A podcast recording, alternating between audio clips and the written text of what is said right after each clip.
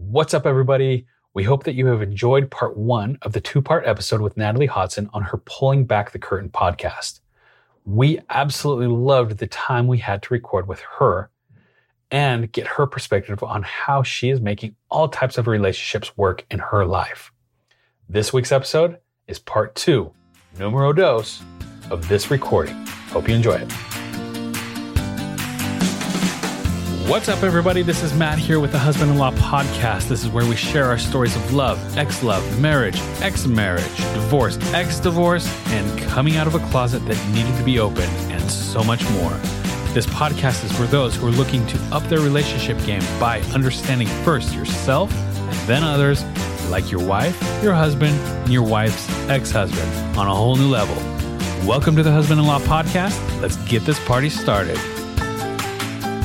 Okay, so I have a question for the three of you guys. So for the last couple of years, I've always joked, like, I just have a bad picker because I keep picking, like, bad people to date. And so for each of you, I'm sure it was a little bit different. You know, Jess, was it hard for you to trust people after? And also, like, did you have a list of somebody, like, the ideal person? Because you said once you know, and you're ready to take action. And same with you, Matt. Like, did you have a hard time finding somebody that you, like, clicked with after your divorce? I don't know how much time went between your divorce and meeting Jess. Was it quick, or had you been single for a while? I'd been single for a while. It was only a couple of years. It was almost 3 years. Oh, that's a good amount of time, yeah. And then the question I have for Steve is, I'm so curious, like, you're now newly single, but also newly single to the gay community. Newly everything. Yeah. So, like, how did you navigate through that, and what did that look like? And if you're comfortable talking about it, I think I'm curious, and I think other people would be too. So if you guys each wanted to take a stab at those. Who goes first? Ladies first. Ladies first. I jumped right in because I knew it wasn't about me, and I had known that in my head.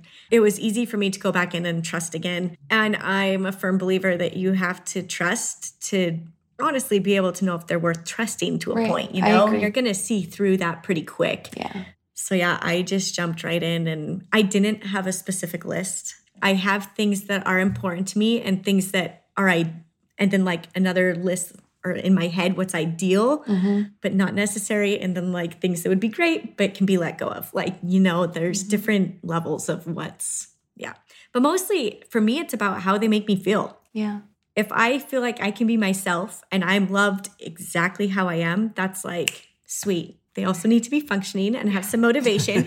But, like, yeah, for me, that's, like, a big thing that I need to feel. And if I can feel loved within that relationship, then it's, most of the other stuff falls into place. So I would say I didn't jump in right away, but we were separated before the divorce was final for about a year. And that year of separation, I really wanted to date, but I had this internal and moral, like, struggle of, well, I'm not divorced legally. And so I probably shouldn't date. And so I just didn't. I didn't date for a whole year. Was that really hard? It wasn't that hard. Only because I had my kids for about 9 months, full custody of my kids for that 9 month period. So you're full on dad mode. You couldn't date anyway. Yeah. Not easily. Yeah. Well, so luckily my parents were generous enough to allow me to, come back and live at their house to get my feet back on the ground. So I was able to put my kids to bed. And honestly, I spent so much time at the gym. I was going to say, that's what he told me. He's like, I worked out a lot in that 9 months. I did. I put my kids to bed, and I would let my parents know, hey, kids are in bed. My kids are really great sleepers, and that's a blessing. But I would go to the gym for a couple hours each night and just pump iron and just work it all out. Well, you know what? That probably was actually really healing for you, like, from a therapeutic standpoint too. Absolutely. Because it's like the one part of your day where you don't have, I just wrote a post about this today, actually, where you don't have kids being like, dad, dad. Yep. And that's your time to yourself. So I didn't jump right into it, like, during the separation period of a year. After that divorce was final, I was everything all in. Well, I think that's smart too. So I learned kind of the hard way in the last, I've been divorced 4 years now, 4.5 years. And I have a very hard rule now that I won't date anybody, even if they're legally separated. It's just too messy. It is too messy. And honestly, and I didn't want to explain it. Yeah, well, and even from the person on the other side, like, even if they're totally legit, there's still emotions involved, and I don't want to be their therapist, and, like, it's just too hard. In fact, I don't really even want to date somebody who's, like, freshly divorced, because it's just, there's a lot that they have to deal with still. I dated a guy who, this wasn't that long ago, but I actually really liked him. He was a great guy. He was a lawyer, super, like, stand-up guy. But his divorce wasn't final yet. And it got to the point where it was like, we were talking about his soon-to-be ex-wife all the time. And I felt weird because I was like, you're not divorced yet. Even though I know you haven't seen each other, you've been legally separated for a year. And I ended things with him just because I said, look, I don't feel morally comfortable with this. Like, I don't even want to tell people we're dating because it's weird. And so that's when I set that hard rule for myself that, like, even if they're legally separated and, like, it's in the works to get done, like, just wait a couple more months until they're divorced, you know? Okay. So, Steve, so what does that look like? So you moved back to Boise and, like, are there dating apps? You know, is that what you were, I mean, now there are, but when was, there I mean. There were then. This was 8 years ago, 7 years ago. Seven. Yeah. It's my favorite thing. It was the infamous Grindr. Yeah, Grindr's still around, right? Yeah, it's around. That's what I was talking to my other friend. I remember logging on to Grindr the first time or hearing about it. Someone I don't remember who like was like showing me the ropes and like gay dating and whatever, and just scrolling through all these guys, and I'm like, there's this many gay guys in Boise? Like, these guys are in Boise, and it shows you they're, like, 300 feet away, 600 feet away, 1.2 miles away. Like, my mind was blown that there is, like, a legit gay community in Boise because I had no idea prior to that. But it was hard to navigate. Like, it was a whole different ballgame than Mormon dating in college, women. And, dating women. And... Do you have any funny stories, like, mistake? Like, did you ever, like... Well, I was not good at it. Like, I would meet these guys, and I thought we would have a good connection, and, like I maybe was kind of interested in exploring it, whatever, and then all of a sudden they'd be real ticked at me, and, like, I was, like, sending mixed signals, or, like, I'd let them on or something, and finally someone sat me down and explained it to me. You're just like, listen, there's two ends of the spectrum here. It's either, like, in gay dating, it's, like, you want to hook up, anonymously, not talk to each other again, or you want, like, serious relationship, like, committed, monogamous date, move forward. Like, those are the two spectrums. And I'm like, I am not in either of those. I am so there's no happy very medium? Much... I was the happy medium. Yeah. Or the unhappy medium. I'm just like, I don't want either of those things. Like, I am somewhere in between. And they just said, well, good luck to you then. Oh, my gosh. Like, that's tough. It was just... So it very much took a long time to kind of find... how to date and and who and I just felt bad all the time, like I was doing it wrong. Oh, because you probably feel like that's how you feel when you first start dating when you're young, you know, Except now you're an adult and it's weird. I remember having lots of conversations with you about dating. Right. I know way too much about Steve's dating life. It's true. We continued to be the one that we talked to, like we were each other's person and. Talking about do you stuff. Want to get and married? We still are. I definitely want a serious relationship. I don't know if that involves marriage or not, but I definitely want something real and substantial. And that's not always been the case over the last 8 years. Sometimes, I mean, there are definite benefits to being single. And for sure. The biggest of which for me is just being independent. No one else's thoughts and concerns and opinions to consider. No one else's agenda. Just... me enjoying my life, doing what makes me happy, and obviously in a relationship, there's another person's feelings and opinions to consider. And but I would not have guessed that 7-8 years later, I would be still single and dating. And, so maybe I still haven't figured it out, Natalie. Yeah, well, I don't think any of us have ever figured it out. I'm just it's so fun to talk to people on their journeys and like in their different parts and where they're at. And you know, I think. For me too, like dating's just hard. Like, it is hard. It's really hard no matter who you are, no matter, you know, what you've gone through. It's just, I kind of dread it actually, to be honest, because especially the first date, I always want to cancel every time. I'm always like, why am I doing this? What am I gonna? And then I get there and it's fine. But like I get anxiety leading up to it. I don't know. I mean, obviously I don't have it figured out either. Still single. But the other thing that I'll say, though, is that I'm also okay with being single. Like, yeah. Mm-hmm. I wasn't for a while. And if I would date somebody for a while and we'd break up, then I would have to be talking to somebody or texting somebody or multiple people. And I wasn't comfortable with being alone. And that's part of the reason why I started doing those solo backpacking trips, is because I was like, I need to figure out like how to be comfortable all by myself. Yeah. And I'm still not perfect with it, but I do think I've gotten a lot better. I was in a relationship last year, and I won't go into all the details, but it was... I got cheated on, and it was really messy. And if you guys remember, I got that really bad rash all over my arms. It looked like I had measles. We got some of the details before we started recording, and it was messy. Okay, I'll just tell you guys. So basically, and I have no ill will towards this guy. Like, I would never say anything bad about him publicly. But the situation was terrible. So we were exclusively dating, and we'd had that conversation. Like, he had told me he loved me, that he wanted to get married. And how long were you dating? Well, we didn't date for very long. So this is also a big red flag, is he was like, what I'm finding, I didn't know what any of these terms meant, but it was like love bombing. Like, I mean, from like our second date, you know, and it was over the top. And all my friends were like, dude, this guy seems, and I had been warned that he wasn't a good guy, but I didn't listen. So, I get a text one day, and he said, babe, some guy just tried to burn my house down. I'm okay. My daughter's okay. I'll call you later. And I'm like, what? And so long story short, he had been sleeping with a married woman, and the affair had been going on for almost 2 years. And her husband had put a GPS tracker on her car and found out that she was at his house. They had hidden her car in the garage. And so when he went there, he couldn't find her car. So he walked around the house, looked in the bedroom window, and his wife was doing on top things. Of my boyfriend. And so enraged, the husband grabbed a gasoline can, ran around the house, lit it on fire, doused the natural gas unit.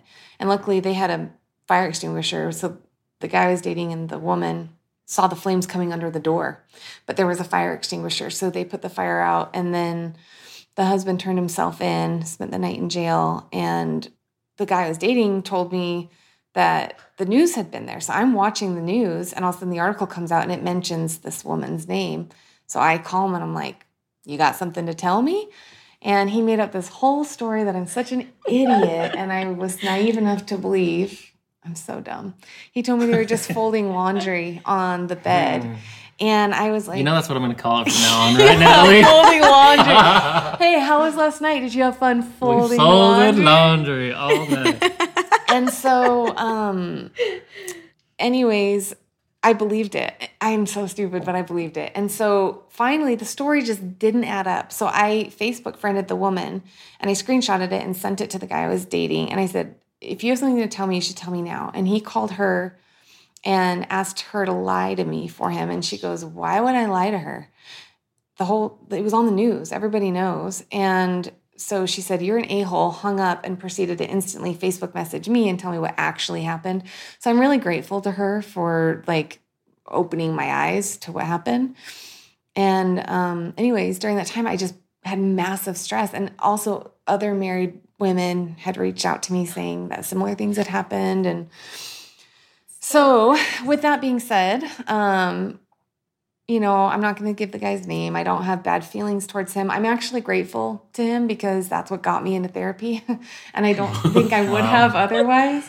And had it not gone up in flames. Yeah, seriously. Literally. And even though this is a juicy, juicy story, and I know that, but there were a lot of good memories, like, outside of this bad decision and bad situation. So, but anyways, after that, I was kind of scarred from dating because I was like, I've been cheated on by another guy that I dated. I've been severely, in a traumatic way, cheated on with this guy. And I just was wondering, like, what's wrong with me that I keep picking these guys? I was like, it doesn't make sense. Like, I think I'm a good person to date. Like, I'm happy and cheerful, and I have my stuff together, and I don't nag, and, like, I'm a clean person. Like, I was like, you know, I'm positive, and I was like, what's wrong with me that I'm picking people that aren't, like, treating me the way that I think I should be treated? And that's when, in therapy, I was able to work through a lot of the old childhood stuff that I had that I didn't even know was there. And so for me, that's the process I guess I had to go through. And I don't, like, I wish I wouldn't have gone through that string of bad guys I date. No, they're not bad guys, just bad experiences. Not bad experiences, yeah. And not right for you. Definitely not right for me. And, you know, I think I'm a hard person today. I have to, whoever I end up with is going to have to be a very secure man because, you know, I've been in situations before, relationships where the guys have said they felt intimidated by me. And I don't ever want to make somebody feel that way, but somebody... because it has nothing to do with money, nothing like that. But I'm just busy. Like, I'm a busy bee. I like to, boop, boop, boop, boop, boop, you know. And somebody's going to have to be very secure, like come in and know that, like, that's just me and that will never change. That's how I'm always going to be. But that doesn't mean, like... doesn't mean they don't have something to offer. Exactly, 100%. Like, what I want is somebody who is loyal and kind and, like, can make me feel safe and secure inside of a relationship. Anyways, I think a lot of guys think they... I don't know. I actually don't know. I don't know. So I guess I'll just finish this loop. I'll close this loop. But I was telling these guys right before we started recording, and I don't usually talk about this stuff in the podcast, so I'm feeling actually kind of like vulnerable right now. But I am starting to date a new guy, and I'm not going to give his name or anything. But how'd you find him? In the blender aisle at Fred Meyer, holding organic. Really, Natalie? Okay.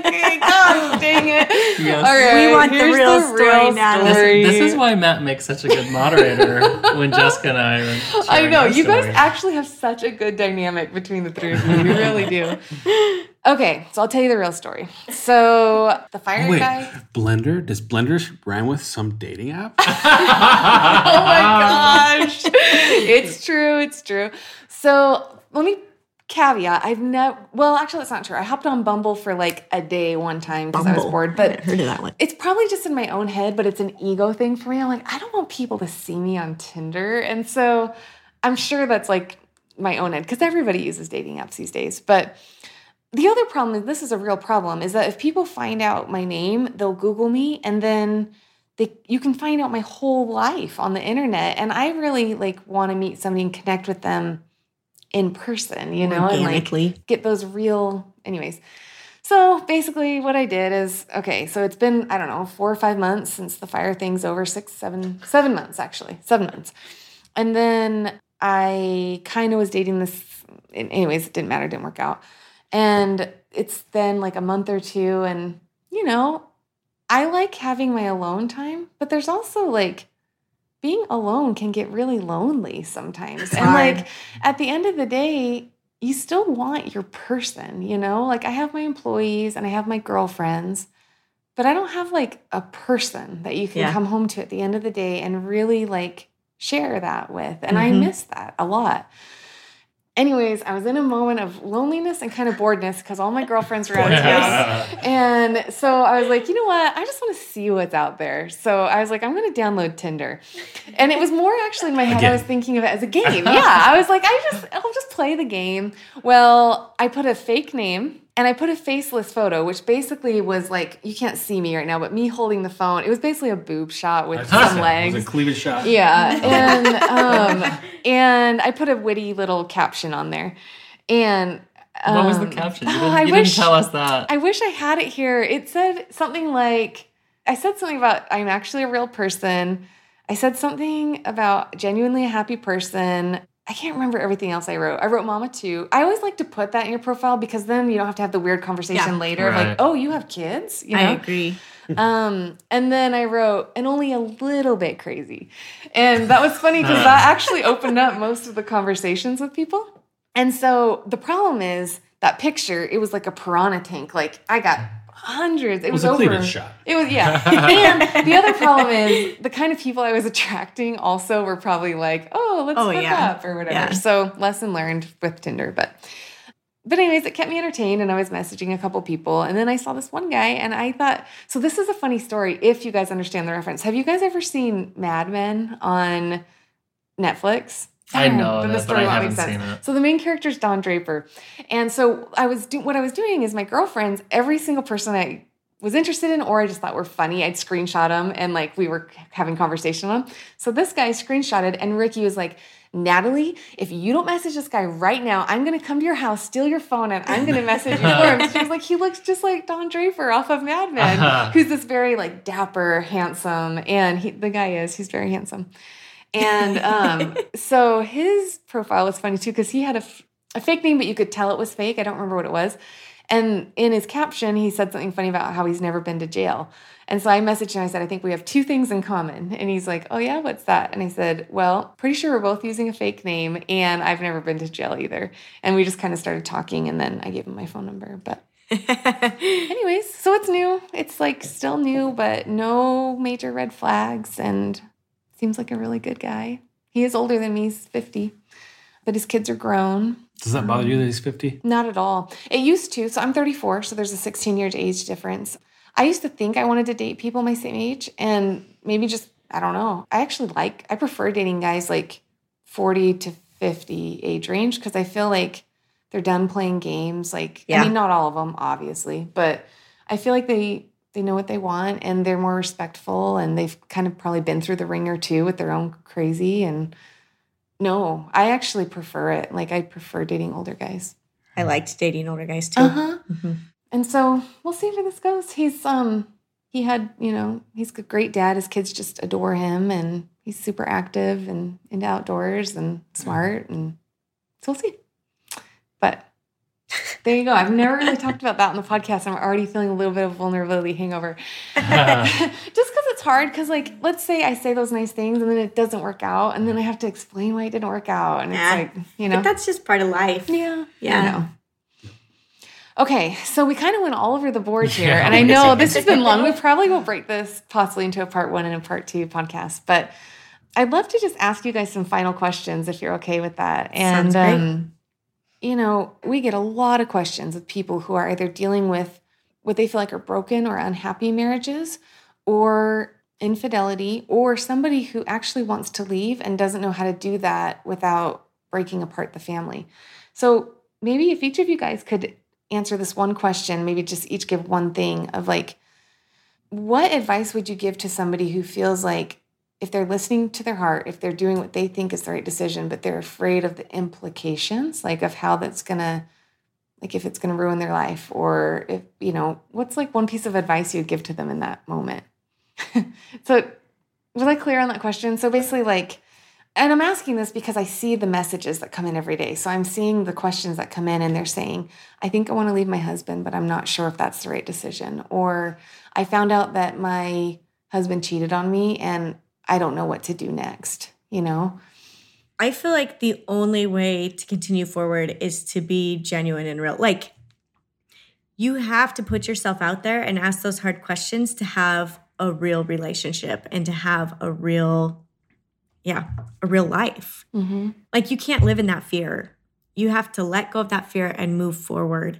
And that'll give you the direction you need to go. Like, and you just take a step forward, whether it's the right step or the wrong step, you just try and do that the best you can. And I think that's where you get that clarity of, okay, if I'm honest with him and he freaks out or reacts this way, then I know that wasn't the right thing, and that I do want to leave. Like, you know, but if he embraces me and comes at it in a way of love and acceptance, then I can, okay, we can work this out. I don't know. If that makes sense, but perfect. I really feel like you just got to be honest. Mm-hmm. And if you're feeling that, you have to be honest with that person. You have to put it out there. Matt, the question I have for you is, how do you, because these two have such a good, at least it appears to be such a good relationship. Like, I'm really genuinely curious, like, have you ever felt jealousy towards their relationship? Oh, and absolutely. If so, like, how do you work through that? And if somebody else is thinking, yeah, I'm jealous of my ex and their ex-spouse, like, what advice would you give to somebody feeling that same way? So I have had those jealous thoughts of, mostly it's saying, and I've shared this with Jessica, is like, mm-hmm. I wish that my co-parent was as willing to work with me mm-hmm. as these two are. But I also know that I can't control that person. Mm-hmm. And yeah. So it's not necessarily jealousy of Steve and I. No. But like just our co-parenting. Yep. Yeah. Do you think if Steve wasn't gay, do you think that would be like an intimidating dynamic to their relationship, you know? Like, would you ever feel jealous that, oh, maybe she has feelings for him again or anything like that? Probably not. Yeah. And I think that probably is a lot of... But it mostly has to do with trust. Yeah. And one, I know that she trusts me 100%. Mm-hmm. And two, I know that she knows that I trust her 100%. Mm-hmm. And so that's, I mean... Isn't that such a good feeling? It is a good feeling. Like, seriously, I was just talking to a girlfriend about that the other day. Like, that's what I crave the most is, like, being in a relationship where you just can trust the other person, you know? Yeah. And that's a good feeling when you really can, like, genuinely trust somebody. And a perfect example is just, like, just last night, you two went up to Bogus for a run, like, and I had to stay home because I had an appointment that I needed to be at. And I didn't think twice about it. It's just like, okay, cool. They're doing their thing. Other people with us too, yeah. But still, like, just that idea. We had chaperones. Just because Dad came. But it's still like, I mean, he is very, and I think that's why I knew Matt was the guy for me, is because I knew he would be okay with the dynamic Steve and I had, yeah. And I'm forever grateful for that. Yeah, but it's because, I mean, I have to be confident with myself. Like, if I have some insecurities about me and who I am, then it's most likely going to rub off on being more jealous in the relationship that they have. 100%. What we did last night, if me and Jessica and your dad and the kids and your brother and whoever, all of us going up and doing that, if that left you feeling insecure in your marriage, we wouldn't do it. We wouldn't be able to do that. Right. Well, it wouldn't happen. No, it wouldn't. Like, we would just say... Like, we have to be open about those boundaries. Mm-hmm. And this works for us. It doesn't work for everybody. Right. So you really got to know your boundaries. And I try not to take that for granted. Like, it's awesome that you are confident enough that I am still able to totally enjoy the parts of Jessica that I enjoy. And, you know, like, it's right. Well, I just wonder, I've never been in that situation, but I would imagine that'd be hard for me, you know? It's like, I don't know. It's just hard because, like, you guys share parts. So let's put it in this perspective. Okay. Because you just let us know that your ex is going to be moving in the same neighborhood as you. Yeah. Okay. So would your ex and his wife be okay with you just walking to their front door, opening it up without knocking and walking in? No. I mean, we co-parent really well, but... Because that just happened last night. I whistle when I walk in. I announce myself. And we usually know he's coming. I never sometimes. Do it if you guys don't know I'm coming. I know. I have never walked in unannounced. Yeah. Right. Usually it's because you message me and say, hey, we're downstairs, come inside. Or we're in the backyard or whatever. Yeah. But it's being comfortable, like that comfortable with, okay, if at any point, like Steve could show up just to chat about his dating life or whatever his life is going on, like, because life happens. Yeah. Like, Steve could show up here with his drama any minute. Oh! That's not drama. What it is. No, but Steve, like... We're your people, man. Oh, no. And that's the reality of it, is we're a family here. Yeah, that's Matt, so cool. Do you worry about me walking in the door at any moment unannounced?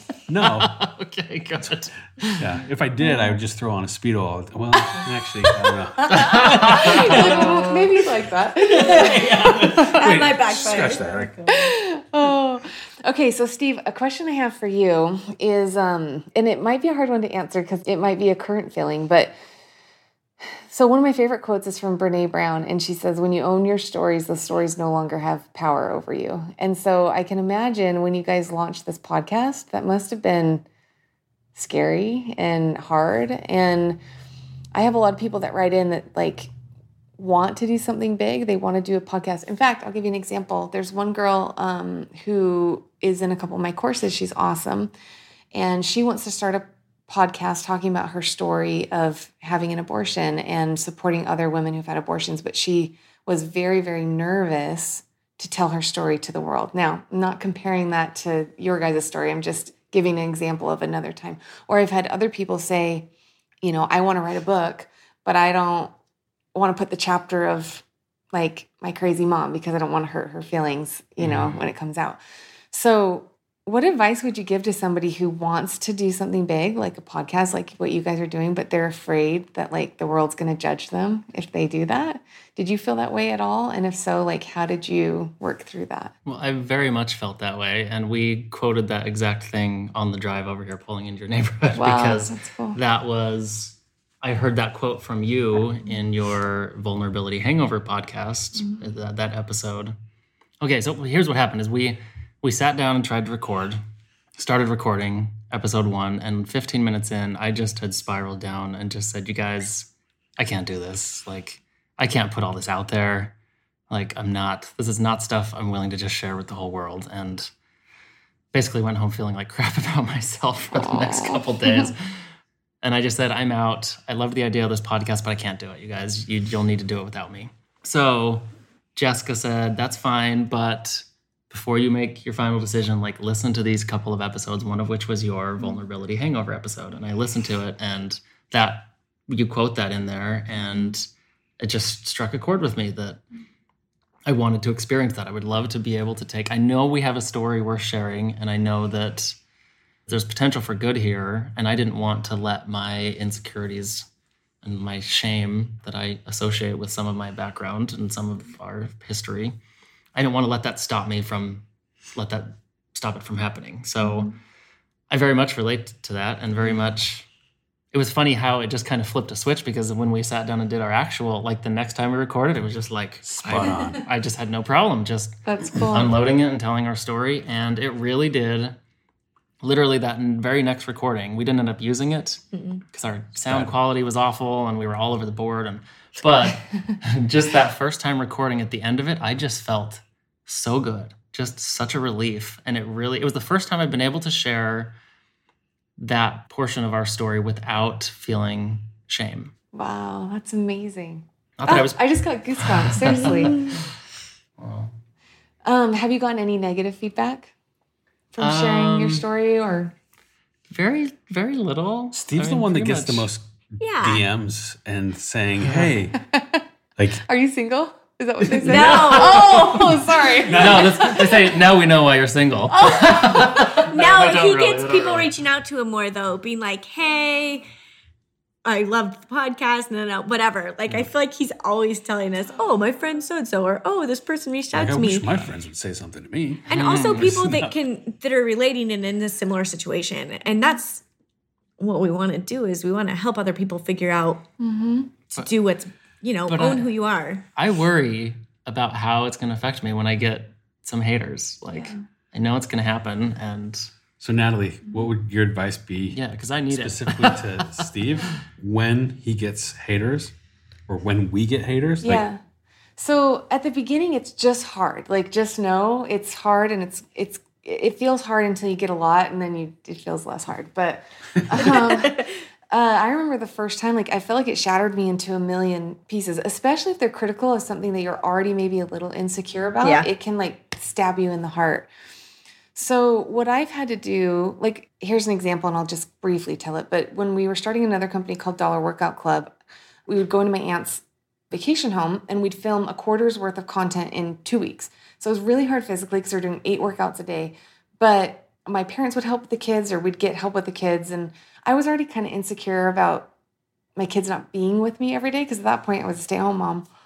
And we would share the videos, like, we wouldn't show how hard it was all the time. We'd show the behind the scenes, like eating, cheese and salami or goofing around. And I had somebody anonymously send me a message. It was when I had Snapchat, and so it was like a black screen. And they're like, oh, you must be such a great mom while you're goofing off and your kids are shipped off, or something like that. I can't remember what it said. But it, like, because I was already insecure about it. Clearly something that was already a sensitive subject. Totally. And it, like, it made me cry, and I started believing her. And I was like, maybe I'm not. And then it made me want to become a keyboard warrior and, like, you don't know my story. Like, you don't know that we're $170,000 in debt, and we paid that off so we could start this company, and . And I didn't, because the one thing I've learned is being a keyboard warrior never works. Like, it's just going to create a battle back and forth, and it usually fuels their fire. And so what I've actually learned to do is, when I get negative feedback, is to sit on it for a minute and really, recognize that usually when people are cruel, it's almost always more about them than it is about you. And usually you've triggered something that, like this woman, I didn't know her story. I didn't know her situation. Maybe her kids were in daycare full time and she felt jealous because she saw us. I don't know. I mean, that's a story I'm making up. I don't know her situation. But recognize it's usually more about them and their issues than it is about you. And then what I try and do is sit there for a minute and try and pinpoint what it was that they said that triggered something in me. And what was the part of me that got triggered, and how can I, and just wrestle with that for a little bit, you know, like how can I strengthen that insecurity that I have, or how can I try and overcome that insecurity? And then I usually don't respond. You know, I don't even allow them to blame their emotions on me. I just simply thank them for the awareness that they gave me and wish them luck. And then I also block people. Like my page, my rule. So if you're going to be nasty and ugly, I don't feel bad at all about blocking people. Yeah. But the more you get it, the less it stings. And that sounds stupid, but like the first few mean comments I got just tore me apart. I had one person that said, just recently, they said, "You're so dramatic in your Insta stories. It's no wonder your husband divorced you." No. And I was like, what is wrong with people? Yeah. And, you know, who knows what their story is? Who knows what they're going through? And I had to learn, like, you don't know anything about our divorce story. Like, my ex-husband was a good guy. Like, you know, and there's just no, you can try to respond and it won't actually, it never works. Like It usually actually makes them angrier and more of a keyboard warrior. And so I just like thank them for the awareness, try to figure out what it triggered in me and move on. Yeah. Yep. But it's kind of like you can get 99 positive comments and then you get one negative one. And that's the only thing you can think about. It's kind of like when you're getting a review at work and it's like everything you're doing great. And then the one thing that needs improvement on, and that's like all you can think about, you know, but okay. You guys, we just went for a long time, but I seriously feel like I could sit here and talk to you guys for another, I mean, we won't, don't worry. I'm not going to scare you, but we could sit here and talk all night. So it's great. I want to thank you guys so much for listening to this podcast. I like truly and wholeheartedly mean it when I say I want you guys to go check out their podcast, and it's on Instagram. What is your guys' handle? Husband-in-law. Husband-in-law, but it's husband_in_law. Yeah. And I'll tag them when we share this podcast too. But I wasn't joking when I said I binge listened to their podcast because they were so good and easy to listen to. And they don't leave anything off the table. Yeah. They share very personal details. And what's so cool, I want to like really applaud you guys for this, is like when you're the one being vulnerable, in a way, it gives other people permission to also be vulnerable. And so like you guys will probably start to notice that as more people start listening to your podcast, you'll probably get a lot of people sharing their like heartfelt stories with you, because even though when you're the one sharing the stories, it feels so scary. And I know because I've been there, like to everybody else, it looks brave and courageous and it gives other people, it's like writing a permission slip for them to say, hey, like you're not alone and you can share your stories too. And I just think like I get a big smile on my face when I think about what you guys are doing, because I just think as a society, like the more open we are to sharing our stories, the more receptive we are of other people's stories. Like I don't see how there's any bad that comes along with that, you know? I agree. I think it can really help a lot of people. Like, and you guys have so many interesting dynamics to your relationship. You have the co-parenting, the divorce, Steve being gay, like your kids, like there's just so many cool dynamics. And I love how you guys address everything. So thanks. Awesome. Okay. Thanks for having us. Well, you guys are awesome. Thank you so much for listening to this podcast. Make sure to go check them and their Instagram and their podcast out. I promise you, this is my own personal recommendation. I'm not BSing you guys. I like seriously went and like love their podcast. So you won't regret it. And we will see you guys in the next podcast. Bye. Thanks for listening to this week's episode.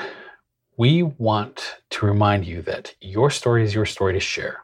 And we hope that by us sharing our stories, gives you the courage to share your own and also motivates you to have those hard conversations that may be needed. Thanks again for listening, and we are looking forward to seeing you back next week. Thank you so much for listening to this episode of The Husband-in-Law. All right, now we have a challenge for you. We challenge you to go give someone a huge hug or send a simple gratitude note who needs to receive it specifically from you. If you've enjoyed this episode and you haven't subscribed yet, please be sure to do so now. Also, don't forget to give us a review. We read every single one of them. Until next time, keep striving to make your relationship the best it can possibly be.